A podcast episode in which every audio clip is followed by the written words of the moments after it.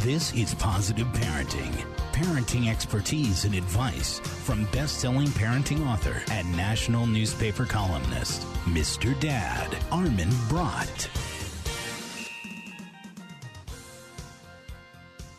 Welcome to Positive Parenting. I'm Armin Brott, the founder of MrDad.com. So glad you're here with us. The word toddler is derived from how the child looks when he or she first enters this time, just toddling away. It all starts so adorably, doesn't it? Many parents are excited when their kid starts toddling because walking seems to mark an end of babyhood and the beginning of the exciting kid years. And those parents are right. It is exciting to see your little blob of a baby slowly start to become a real live person. But just as you are celebrating your survival of baby days by getting rid of all that breastfeeding stuff and pacifiers, your sweet little child is quietly becoming possessed by the devil. Or, as some people like to call it, becoming a real live person. Oops, looks like you may have forgotten that sometimes real live people are not so great after all. You really should have taken that into greater consideration before you went out and acquired one of your own. While this baby of yours spent the first months clinging to you with every tiny fiber of might, the toddler years are the beginning of a decades long journey to independence. This can be hard on both children and parents because it marks such a change in the overall dynamic. In this part of today's show, we're going to be talking with the author of a great new book on toddlers, and she's got all sorts of advice for parents of those newly minted little bipeds that we call toddlers. I'm Armin Brott. We'll jump right into toddlerhood and everything else when positive parenting continues right after this. Careful at the party, hon. Remember what we talked about? I know, Mom. No alcohol, right? Yeah, I know. Honey, seriously, I know you're in high school now, but you're still too young to drink, and you're still my daughter. I don't want anything happening to you. I know. I know. Really? Drinking is different with kids. You're still growing. You're still developing. It messes with your judgment. I know. Teenagers know everything. So talk about underage drinking before they know it all, before they're teens. And you could do things that, honey, trust me, if you drink, you could do things you don't really want to do, that I don't want you to do. Yeah, Mom. I know. Listen, I'm just trying to protect you, all right? If you're a grown woman, it's different, but you're not. I know, okay? I know.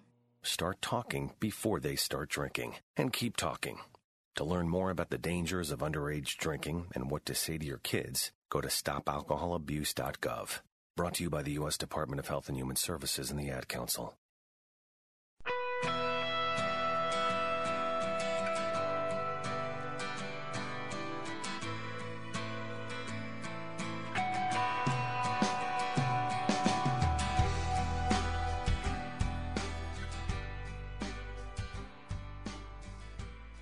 Welcome back to Positive Parenting. I'm Armin Brott, and my guest for this part of today's show is Dawn Dais, who's the author of The Stuff No One Tells You About Toddlers, a guide to surviving the toddler years.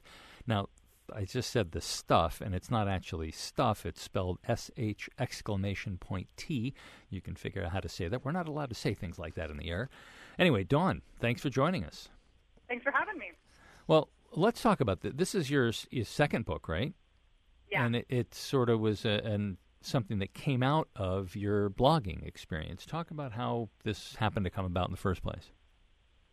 Well, basically, I had written a couple other books previously. One was about training for a marathon, and one was about training for a century ride, which is a 100 mile bike ride. And so I kind of like to write about ridiculously challenging tasks.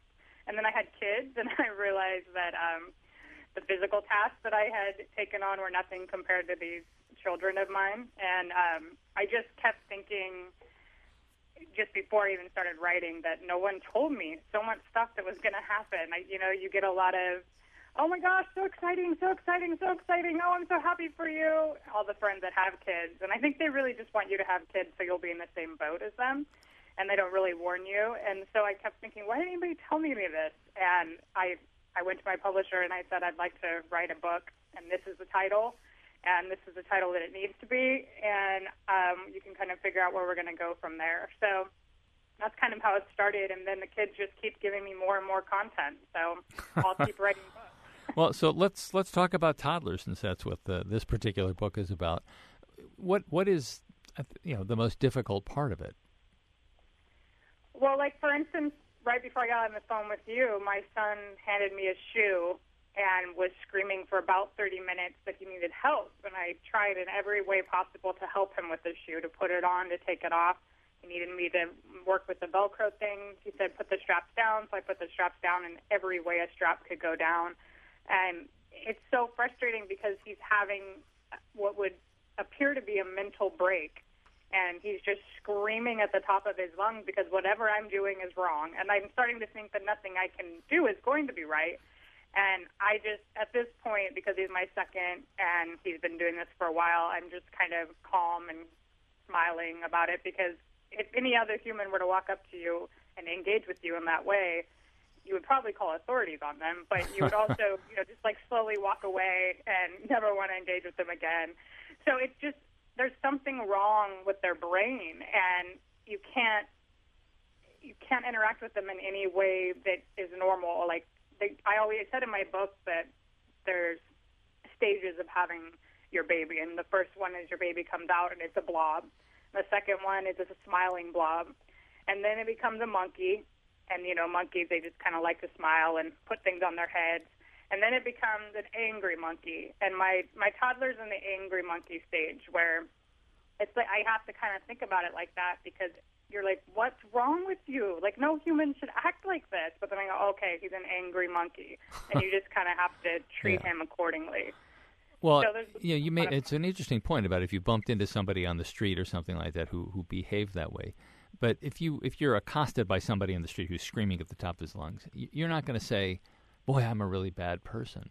But if you're accosted by a toddler who's screaming at the top of his lungs, and that goes on for a while, it's tempting, and, and I think a lot of people fall into it. I certainly have.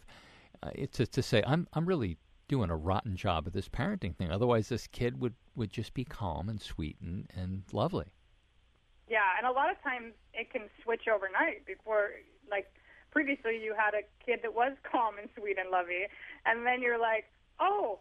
What what happened? Where did my child go? Because now you're screaming at the top of your lungs for no apparent reason, you know. And it's it's startling when that hits you, you know, when that stage hits you because you're like, what happened? What did I do wrong? Is there something? I took my kid to the doctor and I was like, did he fall? Did it, is something going on with his brain? And she's like, no, he's a toddler. And I'm like, oh, that's unfortunate. You know, that that's that's just what it is. It's just a stage. Speaking of stages, walking is one of those things. And I remember people questioning sometimes where bruises had come from on my kids when they were very, very little and walking into things or having things drop on them. What do you tell people who really I- know the answer, but they're just asking anyway? A lot of people wouldn't ask. Like people that knew the answer would ask, and some people would just kind of avert their eyes. Like I started telling checkout girls, I'd be like, that, "You look at his bruises. Look at his bruises. Look at him." Because like I figured if I were beating him, I wouldn't be pointing them out. you know, like his head just had a permanent bruise in the center of his forehead for you know his for a year. It was just a permanent bruise every day. There would be he'd fall again and again and again, and he had this big old head, so he couldn't control that head, and it would hit our hardwood floors again and again and again. So I'd always just point it out. Look at oh, here's his bruise of the day. Here it is, because I want to make sure that you don't think I'm trying to hide it in any way. And it is funny when you you can always tell the people who have kids and the people who don't, because the people who have kids just kind of laugh and they they they make you feel good because they're like, oh yeah, my kid, oh yeah, da da da. And the people that don't have kids are like, uh huh, yeah, I would never let that happen, you know. And it just it's hard. It's hard to to take them out in the world and and feel like you you they look like you've been abusing them and you haven't. So And one of the hardest things I think about having a toddler, besides the kinds of things we've been talking about, the screaming and yelling and, and completely irrational stuff that that they go through when they're little, is that sometimes we have to take that show on the road, and they're not particularly squeamish about performing in front of other people.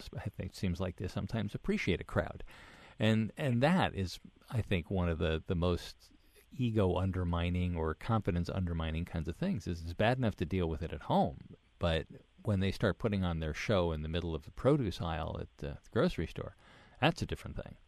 Yeah, and you kind of have to. I think more or less it's about you building up your tolerance for being embarrassed because, like at home, you can just say, okay, go over in the corner and having a nervous breakdown. You come check in with me when you're ready to be a human again. But at the store, it's hard to do that because you can't really just leave your kid in the produce aisle. That's frowned upon.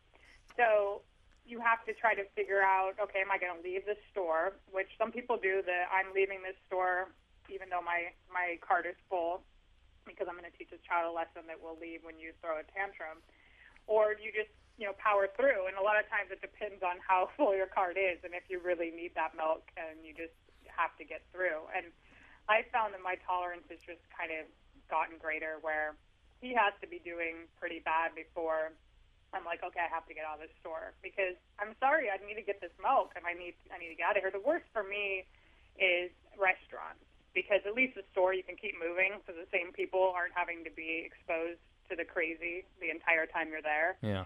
But the restaurants are always you just never quite know what's going to happen, you know. And people say you won't want to go out to eat, and I just break out and hide because I'm like, I not going to be a fun experience, you know. It used to be before kids, you want to go out to eat, yes, that sounds amazing. Let's go have someone cook for us. But like now, you want to go out to eat, and I'm like, I am I going to even get to my meal? Is am I going to have to immediately ask for a to-go box? Am I going to be standing outside holding a child the entire time trying to talk Yeah. some sense to him? You know, and Sure. It's difficult and there's no one way that it works every time. That's the greatest part about kids. You're like, well, it worked this time. Like it, I did this Yeah. this time. Good or luck. Next time, you're like, why isn't this working? It worked perfectly last time. He just threw my phone across the room. The phone soothed him last time. You know, and Yeah. but there's no logic. No, there there isn't. Actually, I was thinking as as you're saying this that the there's kind of a double-edged sword to this whole thing about having a high tolerance for this sort of behavior. Because I remember sitting on an airplane with somebody, well, with a whole bunch of people, but there happened to be a woman sitting next to me with a baby who was all very cute and everything for a while, and then started howling when we were. Uh, no, I don't know where we were. We were just somewhere in the air, I guess. I don't even know exactly what was going on. The kid starts howling, and the woman's got a pacifier in her hand, and she won't give it to the kid. And I, I said, I said, you know, why, why don't you give him the pacifier? She says, well, we're we're trying to break him of the habit. And so, you know, it's like, would you break him of the habit on your own time somewhere else? might not be the moment. Yeah, but it's like you know she had kind of turned the whole howling and screaming about wanting a pacifier in you know it was background noise to her, but it was quite a problem for everybody else. I, I that's why I say that like taking him to restaurants is hard because I am I do not allow screaming in restaurants because that's just not polite to the other people there.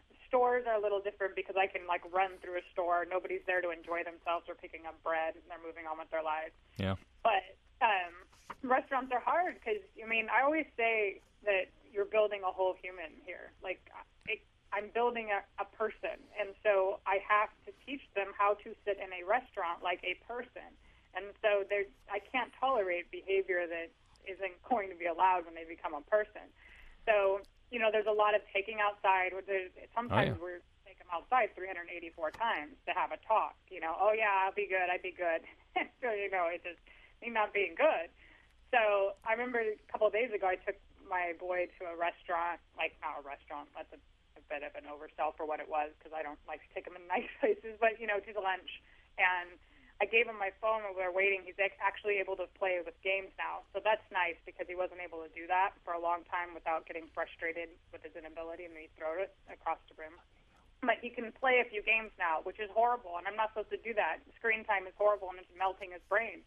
But it melts my brain when he's screaming his face off in a restaurant. So I told my mom, I'm like, I gave him my phone, and we made it through the whole meal because he was so calm with my phone, and I feel horrible because that's a horrible thing to do. and she's like, Did you just say he was calm through a whole meal? And I'm like, Yeah. She's like, Who cares? it doesn't matter.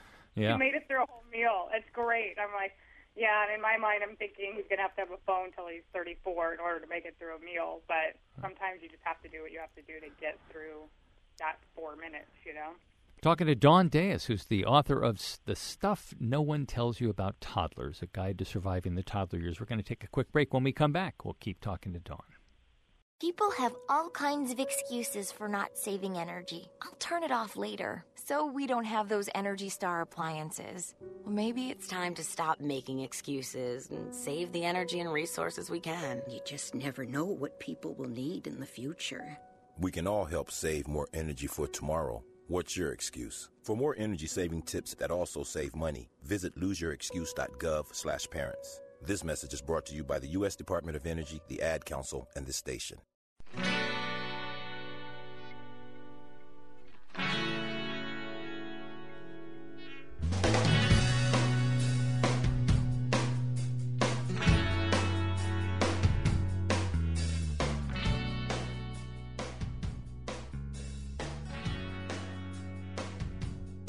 Welcome back to Positive Parenting. If you're just joining us, I'm talking with Dawn Dais, who's the author of The Stuff. No one tells you about toddlers with stuff being spelled S-H exclamation point T. Want to talk about screen time somewhat, and and I'm very aware of the American Academy of Pediatrics and saying absolutely zero screen time for kids under two years old, and I, I think that's a, a, a really wonderful recommendation that has absolutely no basis in reality. I mean, I'm not suggesting you put your kid in front of a TV all the time, but it's like it, it has a tendency to make people feel really guilty about, okay, look, I'm going to have you watch a video for five minutes while I take a shower or something like that. Um, what do you think about that? The the pressures that we feel from people who make pronouncements who either don't have kids or are just not bright. Well, I think I think a lot of times recommendations are meant they they kind of go overboard so that you don't go overboard. Maybe like so they tell you to not watch it at all. So when you watch a little, you feel bad, but you would feel horrible if you let them watch a lot or something. I there's there's no way that I would be able to parent without the television. I mean, I guess there is a way. There's always a way. I just don't think that it would be a, a very peaceful environment. And maybe if my kids didn't know that that TV existed, then I'd be okay. But it's so nice, especially the two of them, when they're just both not on a good day, to just turn on TV for 30 minutes and let them just kind of relax, you know. And some people, a lot of people say they're not supposed to watch TV before bed because it's it's not good for their little brains to help them wind down. And for my kids, it actually helps them wind down because if I don't have the TV on, they're running around. You know, they just took their bath, they're running around, they're excited, they're playing together, and so I turn on the TV for 30 minutes, and they sit down, they relax, and it actually calms them down to go to bed. So, you know, I I definitely think that your kids shouldn't be in front of a TV or on an iPad the entire day, but. Oh I yeah. think there's a time and a place for it for sure. Absolutely, yeah. No, you and talk a lot of things that recommendations they just they end up making you feel just so horrible about yourself, you know. Where I'm like, oh, I let my kids play for 15 minutes on my phone, and it it helps me calm them down, and I feel like that's you know I'm using it as a crutch, which I am. But sometimes you need a crutch just to get through the day, you know. Absolutely, yeah. So you talk about feeding toddlers, and one of the chapter titles is "Toddlers Don't Eat, Don't Even Bother Trying to Feed Them." And I like, I mean, you, I read this and I think, well, yeah, yeah, this happened, this happened, this happened. That's all very familiar sounding. You know, my my kids at various points, I think all of them went through just the white food group for yeah. a couple of years. That was it. If it if it had any color on it, it wasn't going to happen. And you know, everybody's thinking, oh, it's going to stunt their growth. And for a while, one of them, like she was 50 pounds for probably three years, and the two older ones are five seven or five eight or something, and the little one, who's not so little, is five five, and she's only 12. Uh, so, yeah, how do you come to, to grips with the idea that the kids are going to go through this, and it, it probably won't hurt them? I think so much of toddler years are about just kind of trying to get through stuff with as little fighting as possible because I think a big part of what they're going through is this overwhelming need for independence. Like they my boy like now he'll see something he wants me to he wants it. So I go and I get it. Just instinctively I go and I get it and hand to him, hand it to him and he takes it, puts it back where I put it and he grabs it. And that's exactly what he wants to do. He wants to do every single thing. It's going to take him longer to do it. He's probably not going to do it right, which is why his shirt's on inside out and backwards half the time. But he wants to do it. And so I let him do it, and to an extent, obviously. But with food, I find that can be a huge issue of contention with kids because you want them to eat what you want them to eat and oh my gosh if they don't eat this broccoli they're going to grow up and never eat broccoli and they're going to just live on McDonald's their whole life you know like but the odds are that's not going to happen so I don't want food or mealtime to be this power struggle because it just becomes miserable the whole family's miserable because we're you know trying to force something into this child he's like I don't even know if I like that, but because you want me to like it, I'm not going to like it. And that's just sort of my general mantra for the next two to four years, you know? So I find that, you know what, if they'll eat, give them what they'll eat and and kind of just go with it. Like I I don't even make my kids like a lot of people do that eat three more bites of that and two more bites of that and then you can get up. My girl, like when she's hungry, she eats. When she's not, she eats like two bites of something and she's like, I'm done. And guess what? When I'm hungry, I eat. And when I'm not hungry, I don't eat a lot. So, like, I, I'm not going to make her eat if she's not hungry, you know? And so it just, I try not to make it into this huge power struggle where I'm holding them down and shoving broccoli to their face, basically, you know, because yeah. it comes around. I was a really picky eater when I was a kid, and now I'll try anything, you know? So I don't think it's going to stunt them in any way or make them no, into no. people that only eat Right. white bread when they grow up, you know? You know, I'm wondering about your take on, excuse me, about having kids again because the toddler years, so they're two roughly. That's when a lot of people start thinking about or they start having their second or subsequent kids. And I remember thinking about this like, why a woman would ever want to have a second child after having a really horrible labor with the first one. Well, you sort of forget about it. But with the toddler years, they stick with you a little bit more than, than labor pain, I think, at least you know, being from uh, looking at it from the outside. But you think, why would you want to do this? You've got this, this child who's being a beast. You're going to want to do it again? I think um, I got pregnant again when my first was, I think, around 18 months. It was before she really kicked into toddlerhood. And I was pregnant when she was kicking into toddlerhood, which was just a combination of so many great things of being sick and dealing with the toddler, and it was just amazing all around. But um, I always wanted my kid to have a sibling. I was an only child, and I really wanted my kid to have a sibling. And I, I'm glad I did. But I think that for me, I knew if I kept getting letting her get older and older and older, the, I was going to have less and less of a chance to get pregnant or like really want to get pregnant again and do and start this all over. Because as difficult as toddlers are, they are getting towards something. They're they're functioning a little bit better. They're able to speak, which is so nice. Even though my kid is a disaster, he can he can articulate why why something hurts or where something hurts, and that's that's so nice. And so Yeah. to me, babies are really really hard because they're just so much unknown and it's so scary. So much of it's so there's just this little thing in your hand, and you're like, oh, I don't know why you're crying. Do you even know? Does anyone know why you're crying? And so to me, I knew okay if this kid keeps getting older and older and older and easier and easier and easier, then I'm not going to want to start over. So I'm like, let's just go. Let's do it again. Let's go. But Yeah. a lot Yeah. of people just keep doing it, and I don't understand. Like, I like I have two, and I I can't even comprehend having three, four, five. But I mean, people that have three probably can't comprehend four. People that have four probably can't comprehend five. You know, it's just you Right. have what you have, and you deal with what you deal with. But oh my gosh, they're just they're so much work. It's crazy. You know, I, I teach classes for expectant fathers, and one of the things that I talk to them is about how your baby is going to cry one of these days and will not stop crying and will just going to get worse and worse and worse, and you're going to have this thought about wanting to throw your child out a window. And they all sort of look at me horrified, and, and my response to that has been generally, well, if anybody tells you that they haven't thought about throwing their kid out a window, they're either lying to you or they don't have children. Those are the only two possibilities. And you know, wh- what do you tell people about the the fact that you're going to be dealing with really violent thoughts and that it's okay? I think that's one of the biggest things that people don't talk about with babies, babies and toddlers. There's different emotions for each.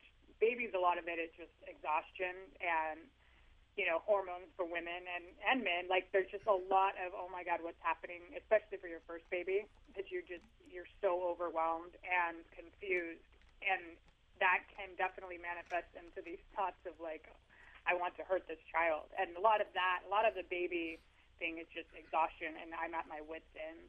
And the toddler one's a whole different thing because you have a little person. Like I was on vacation with someone recently, and his daughter, he went up to get her because she was in trouble, and he she just took a swing at him and just clocked him in the lip. And he's like, I grew up in a family of like seven kids, and no one has ever made my lip bleed like that. No one's ever clocked me in the lip and made my lip bleed like that. And uh, when any person comes up and just smacks you in the face, your instinct is not to just be like, okay, let's talk this through. Your your instinct is to smack them back, and so you have to stop yourself because you're an adult and you're a parent, and you have to breathe through that. And no one talks about the instinct you get to hurt these kids back and having to deal with that. And I think it needs to be discussed a lot more. I've uh, been talking to Dawn Dais, who's the author of The Stuff No One Tells You About Toddlers, a guide to surviving the toddler years. Dawn, thanks so much for joining us. Great to have you. Great stories. Thanks for having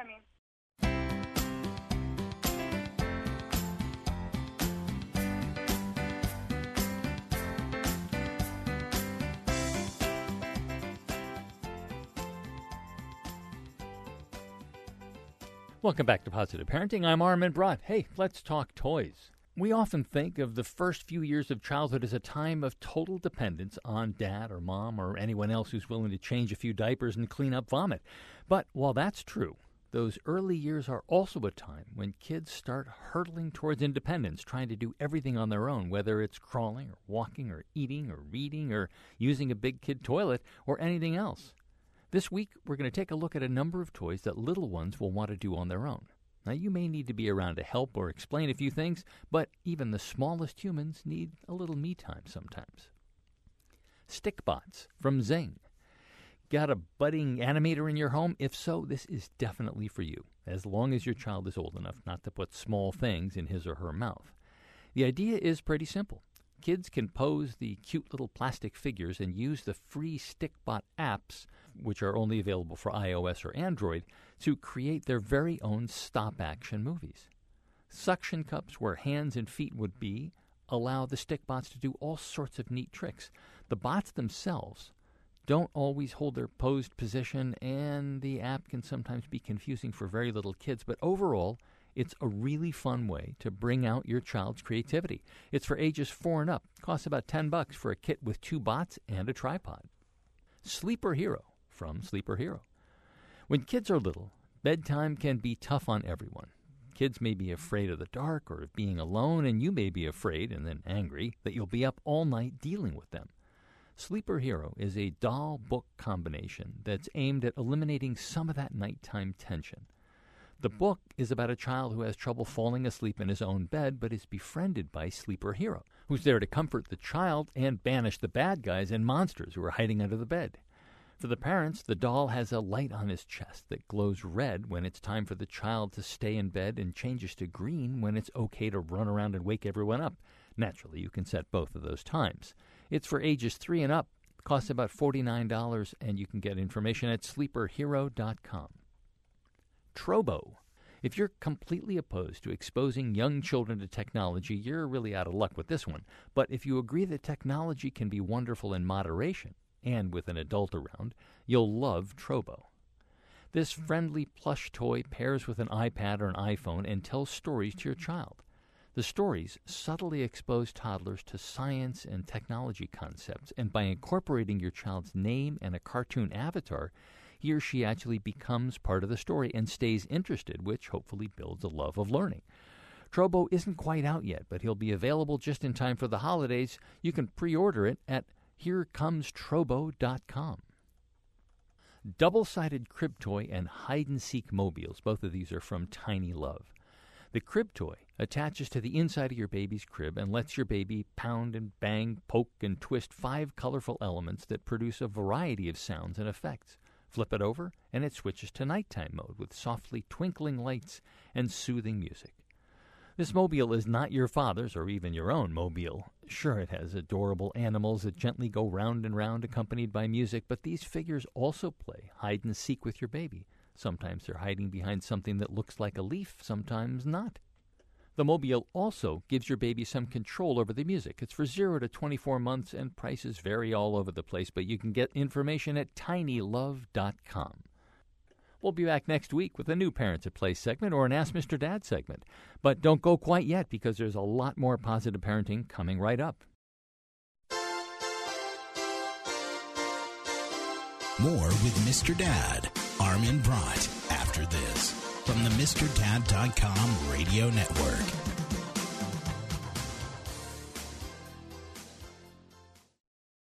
Hands can do incredible things. This is the sound of 326 hands playing Mozart.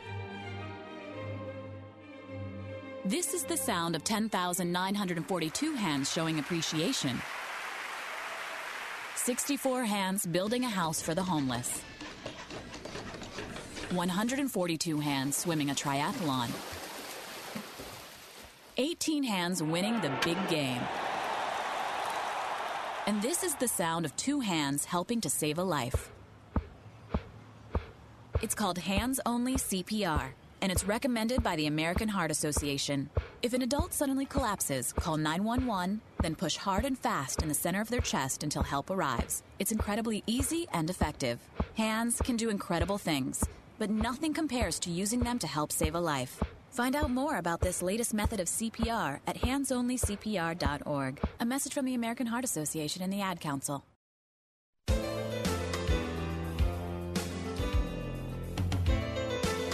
Now, get ready for more positive parenting with Armin Brott from the MrDad.com radio network. Hey there, I'm Armin Brott, the founder of MrDad.com, and want to thank you very much for staying with us for the second part of today's Positive Parenting Show. Hey, you remember that time you lay in the grass and rolled down a hill, the sky spinning over your head and the smell of wet mulch in your nose, laughing out loud when you crashed into your best friend at the bottom of the hill? Or that time when you built a castle out of cardboard box with a maze of rooms and corridors that were inhabited by wizards and elves?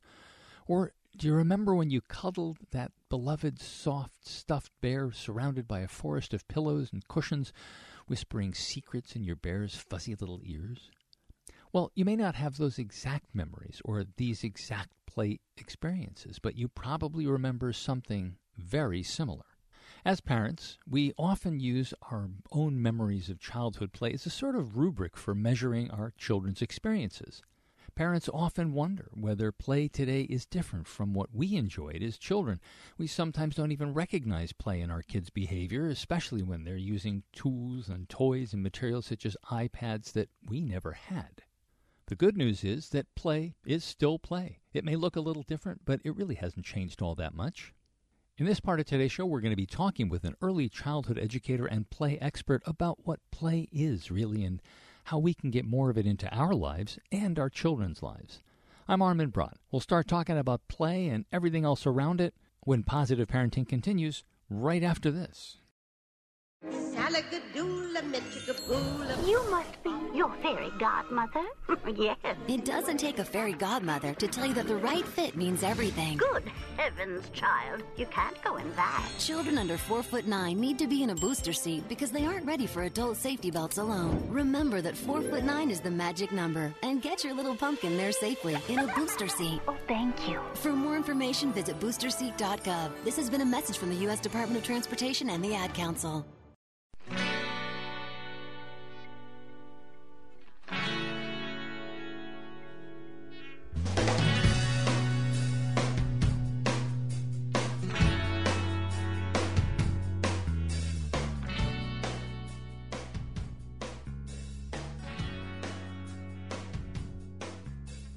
Welcome back to Positive Parenting. I'm Armin Brott, and my guest for this part of today's show is Ann Gadzikowski, who is the author of Creating a Beautiful Mess 10 Essential Play Experiences for a Joyous Childhood. Ann, thanks very much for joining us. Great to have you. Hi, thanks for having me. In some ways, I mean, this this will sound like a kind of an odd question, but why do we have to have books that teach us how to tell kids how to play. I mean, it seems like in so many ways, like kids just instinctively know how to do stuff. But I, I, understand why you have why we need the book. But I'm just sort of a devil's advocate kind of question. Why why have, you know what, what does that say about our society in a way that we have to teach kids how to play? Well, I think that the children will teach us how to play, and that's one of the messages of the book is to remind parents that play is natural, that even though play looks a little different now, the tools, the toys that children use to play are a little bit different now than when we were children. Um, play is still play, children are still children, and uh, you know they will teach us how to play. So the book is reassuring parents, is reminding parents of the play that they enjoyed when they were children. It's a very hopeful book. It's not a parenting book that warns parents about all the things that are going to go wrong. It's it reassures parents that there's so much joy um, in play in the times that we spend with our children. Now, just a couple of weeks ago, I did a newspaper column, which I do every week, and this particular one had to do with with blocks. the the question that I got was, "What's the best tablet to get for our kids?" And my response was, you know, the best tablet is no tablet at all right now, and get yourself a, a nice set of blocks. And that is is so, I think, so important to to do that. I mean, this you playing with tablets, you're not able to actually pick something up and get the hand-eye coordination and stuff. But blocks just seem so low tech, and I think they don't make it into a lot of playrooms anymore. That's true. That's true. When I was starting in my uh, teaching career 25 years ago, it was still fairly common to see a block corner in a kindergarten classroom with a good set of solid wooden blocks. And you don't see that very much in kindergarten. You might still see it in preschool, but it's pretty rare now in kindergarten. And I would argue that kids need these experiences all the way up through first, second, third grade. There's something about wooden blocks that's very different from playing with plastic toys or playing with Legos that lock together. When you're constructing things with wooden blocks, you are having these kinesthetic experiences with really with math and geometry. You're learning about the ways different shapes fit together to make other shapes. You're learning about physics, you're learning about gravity, you're learning about when you build it up to a certain height, if you don't have a foundation, it's going to fall over. And those are things that you can't learn from, um, you know, toys that lock together, and those are things that you can't learn from using a tablet or building something in a virtual space. Exactly. Yeah. And so, what what do you tell parents? Or and besides what you just said, I mean, how do you? Yeah. What what's so? You give us a reason besides that. Okay. Yeah, I understand that, that all that stuff, but who really needs to know about math and physics and stuff like that when you're three years old? So why why should I do this? Well, I can give you a couple additional practical reasons besides what the children are going to learn from it. One is a good set of wooden blocks that you get when your child is a toddler will last you for a long time. They will they will grow with the child. The child will build more and more complex structures as they get older. They'll combine other toys with the blocks as they get older.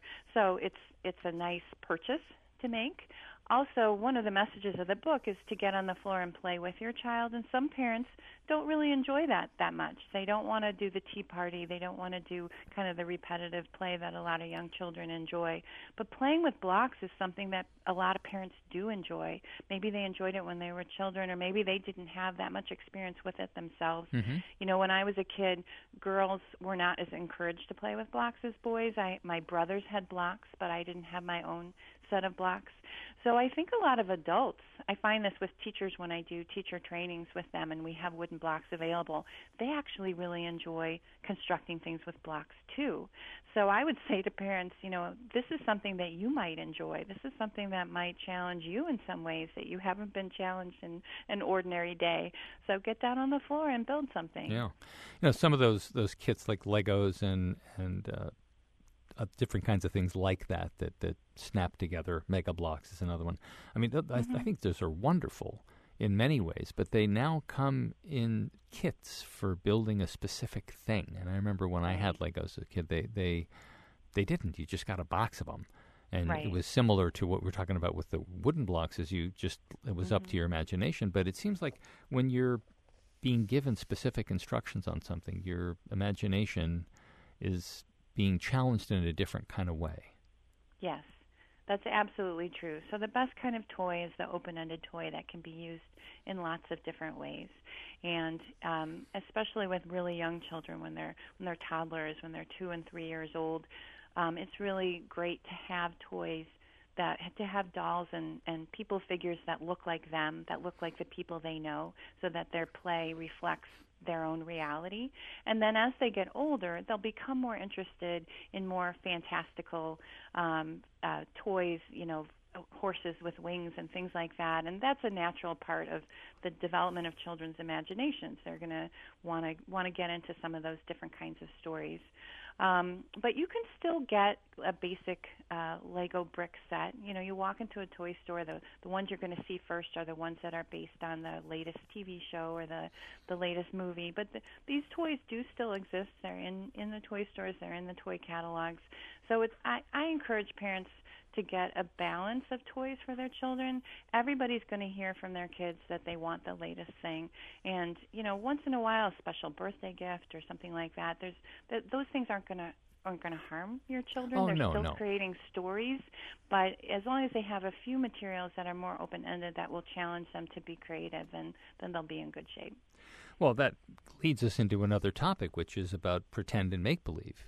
Is Mm-hmm. that that's also something that that there's so many kits and and plays that you can do with the kids, but there's also just I think you know the the idea of just letting them alone to make up their own play or just as a parent just make up a story instead of I mean reading is fantastic, but you can also use your imagination too. Yeah. Yeah, I mean with the really little kids, they they want to pretend with their parents. You know, they'll say play with me. You be you uh, it's one of the funnest things I see is when a really little child tells the mommy, you know, you be the baby and I'll be the mommy and they switch roles and pretend in in the different roles. So that's that's really fun. And then in terms of like the the, the play things that are going to encourage dramatic play, the best kind of dress up is the stuff that's already in your house. You don't have to go out and buy a bunch of a, a set of dress up clothes. And and speaking of open ended, you know, a plain cloth like a towel will become a, a cape or it will come become a scarf. Um, you know, a spoon can be a magic wand. You know, the things that you already have in your house are terrific props for pretend play. And do you suggest that there there be any kind of limits on that? I mean, Um, that's an interesting question. I I don't think that there are a lot of limits um, that parents have to impose on pretend play, but I acknowledge that some parents are more comfortable with some kinds of play than others. And usually that comes up with older children around pretend play with weapons. Like um, in my day, it was pretending to be cowboys, and you'd have your gun in your holster. But nowadays, you know, it's the lightsaber or other kinds of um, weapons that kids might want to pretend with. I'm pretty comfortable with that. I've had a lot of experience with kids. I see how it can be much healthier for a child to pretend play um, that they're a cowboy or that they're a magician with a lightsaber. Um, to do those things and get out their energy and and to um, you know ex- explore their imagination in that way. And I've seen how that afterwards they'll be calmer and they'll be more focused that that's an opportunity for children to kind of live out what's in their head already. Um, but I do recognize that some parents are not as comfortable with some kinds of pretend play, and you know every family is going to have different rules about pretend play, about staying up at night, about how much time you can spend on the computer. You know, parents should feel affirmed to make the decisions that they think are best for their children. But I, at the same time, I would reassure them that pretend play is just pretend.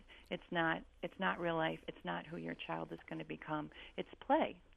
Right, and I guess as long as it's safe and nobody's getting injured, then it's probably pretty good, or there shouldn't shouldn't be any terrible problems with it. Yeah. I'm talking with Ann Gadzikowski, who is the author of Creating a Beautiful Mess 10 Essential Play Experiences for a Joyous Childhood.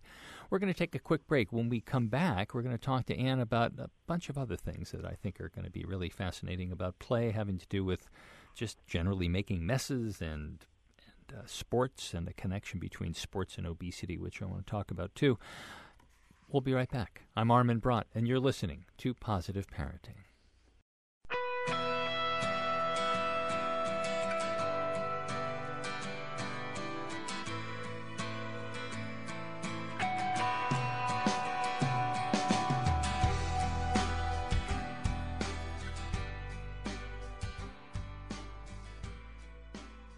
Welcome back to Positive Parenting. I'm Armin Brott. If you're just joining us, I'm talking with Ann Gadzikowski, who's the author of Creating a Beautiful Mess 10 Essential Play Experiences for a Joyous Childhood.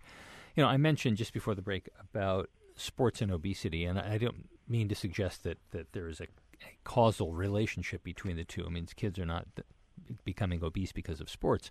But there has been a really interesting increase in the amount of kids who are doing organized sports and the scale of the obesity problem. And some people I've, I've talked to have suggested that that might be because the play is so organized that it's not giving the kids what they need as far as actual exercise. What do you think about that? Because I mean, you talk about the importance Yeah. of getting outside. Yeah, their parents have a lot of concerns about um, their children's health in terms of active play and outdoor play because we know that in schools, most schools, children are not getting as much time for recess as as they have in the past. And the reality is that we can't just open the door and let our children, you know, play outside in our neighborhoods for hours and then call them in at, um, you know, at supper time the way we might have when we were um, when we were children. That there are some realities around um, children playing independently that we can't. Um, uh, do the same things that we did when we were kids, at least in most neighborhoods. So these th- these things exist. Um, but when parents become concerned that their children aren't getting enough um, active play um, and that they're not burning enough cal- calories, they need to recognize that the children don't share those same concerns. Like you can't say to a child, "Well, you need to run around the playground five times because then you'll burn 100 calories." You know, that's not going to motivate a child to go outside and play. So in the book, I really encourage parents to t- go outside with your children. They do need supervision, so go outside with them, but give them opportunities to just wander and give them opportunities to climb and explore. Um, maybe um, you know do some things that they wouldn't do in a in a in a uh, structured sports activity. And I have noticed, I, I've noticed this, and I've I've read about it, that playground design is very different now than it was 50 years ago. When I was a kid, the slides were much higher, the climbing equip, equipment was much more challenging, and now playgrounds are much safer, which is great. The especially playground surfaces, the um, the resilient, you know, bouncy materials that are at the the bottom of the slide are much more protective to children, but the equipment is not as tall. So children don't get as much natural challenge in terms of climbing, and and they need Yeah. climbing experience from the time that they're very young. No, that's something I've been kind of on the warpath about for a long time. Is is not suggesting that kids need to break bones, but a couple of scrapes is not going to hurt anybody. And you know, it it just it's it's frustrating to see these these playgrounds that have become kind of cocoons in a way. I mean, you you can bounce high and you off of the, the rubber surface and, and everything is Yes. is all perfectly painted so that there's and, and rubber coated and it it just it just isn't as fun as mu- Yeah, uh, I to me anyway. Of course, I'm saying that as an adult. Well, I think that's true, and um, I I really admire the model of adventure playgrounds, which you see a lot of in Europe because there aren't as many um, regulations related to liability, where children have big pieces of what we call loose parts, like um, old tires and planks and ropes and and things that they can build their own play equipment out of. They can make their own zip line by hanging it from a branch of a tree. And these kinds of things in America we're not as comfortable with. We're not not as at ease with children taking these this kind of initiative. We're worried that they're going to hurt themselves. But adventure playgrounds are supervised also. So um you know, we can use that as a model to inspire us to give kids opportunities to play in open-ended ways. So maybe they'll use the lawn furniture or maybe they'll um you know use some old buckets from the garage and they'll create an obstacle course in your backyard so they need opportunities to do these kinds of spontaneous open-ended things that they wouldn't get a chance to do if they were just going to soccer practice Well, let's talk about the item that's in the in the title of the book, creating a beautiful mess. right Just getting filthy. What about that? Yes, exactly. Well, the name of the book comes from one of the essential play experiences. Chapter six is called Creating a Beautiful Mess, and that's the chapter about um, messy, gooey play, like finger paints or Play Doh, or playing outside and making a mud pie, or playing with sand. Um, or or splashing around in the bathtub with bubbles. So this kind of sensory play where children are um, learning about their world, they're actually learning about the properties of matter. They're learning about the difference between a liquid and a solid and what happens when you mix water with with something that's that's made out of grains and and you know how how much water does it take before it totally makes a spill and a mess so these are, are really interesting experiments to children and it's and it's fun too it can be very soothing to children to play with these materials so um, so that's chapter specifically talks about that kind of sensory play, but all play can be messy, as we know, and all play is really beautiful because children are expressing themselves and they're trying things that they, they might have not have tried before. I guess with the messy play, there's also the the hidden lesson of you know you're going to have to clean this up at some right. point. So you know, to, to be careful what you're doing, but also, I mean, not not that you should limit it necessarily, but you know, there there is a consequence to everything that you do. Yeah, and and the really messy play, you might just want to take that outdoors, so you don't have to worry about your carpet so much. Oh, Um, yeah. But in the kitchen, you know, giving children a little bit. Um, uh, when my daughter was little and I was cooking, I would give her a little bit of flour, like dry flour, and just a little pitcher of water, and she would mix it. You know, mix a little bit and see how it was kind of tacky and and still really thick, and then mix a little bit more. And she would sit on the floor and do this while I was while I was cooking, and it would make a mess. There'd be some powdery flour. They would get gooey. It would get on her fingers, but it wasn't that hard to clean up. You know, it's a tile floor.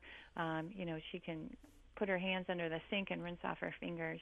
So it, it was a really great experience for her, and it was a time that we could share together too. You know, when I started reading the book, I was looking at the chapters and going through them, and, and you know, they, they make sense about building with blocks and make believe and running around and things like that. Then there was one that I thought was unusual, and I couldn't figure out why I thought it was unusual, but it, it, I'm going to ask you about it anyway about turn taking games. Ah, well, t- turn-taking games is um, both the games that children play with each other, usually outdoors, like tag and Red Rover and things like that. But it's also about board games and card games and the things that you might play with your family at, at, at a table. Um, and parents seem to be particularly interested, at least the readers that I've talked to so far, in the board games because it's something that they remember from when they were kids. And I think it's hard to find a game that the whole family will enjoy playing together because traditionally the go-to American board game is Monopoly. And a lot of people don't really enjoy playing Monopoly that much. If you're going to play a game of Monopoly all the way through, it takes a long time. Like if you really go to the end of the game, that can be, you know, more than an hour. Actually, I don't know anybody who's ever played an entire game of Monopoly. so it's great to encourage parents to find a game that they would enjoy playing with their children or that siblings of different ages would enjoy playing together. Um, traditional games like Parcheesi or Sorry, I remember those board games from from when I was a kid. Oh, sure. But nowadays there are um, a, there's a trend in um, in board games towards um, Euro style strategy games, like Ticket to Ride is one that's become really popular, or Settlers of Catan. And these are for older kids. These are strategy games where they're really making choices in their play. It's not just luck, but these are fascinating games that families can play together. So I think it's reassuring to parents to know that there are things that they can play with their children as they get older. Um, that's an alternative to a video game or a computer game. So, if you had only one game that you could bring to the famous desert island, and of course you had somebody to play it with, what would it be? Um, well, the first thing that comes to my mind is Ticket to Ride because that's that's something that I enjoy, um, and I've used it in the classes that I teach. And I don't know if you're familiar with Ticket to Ride. It's No. a fairly complex strategy game that adults can play, but it's very also very attractive to children because it has these little train figures um, of different colors. So even a even a, a young child, a five or a six year old, might enjoy sitting with the adults while they're playing and you know manipulating the little trains and putting them on the tracks. It also has the board itself. The American version of the board is a map of the United States, so you can find yourself on the map and you can talk about you know where the people you love live in other cities. Um, and so the children can be present and participating in whatever ways they can in this complex strategy game, and it's really visually appealing to them.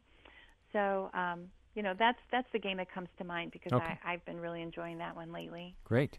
Ann Gadzikowski is the author of Creating a Beautiful Mess 10 Essential Play Experiences for a Joyous Childhood. Ann, thanks so much. Great to have you.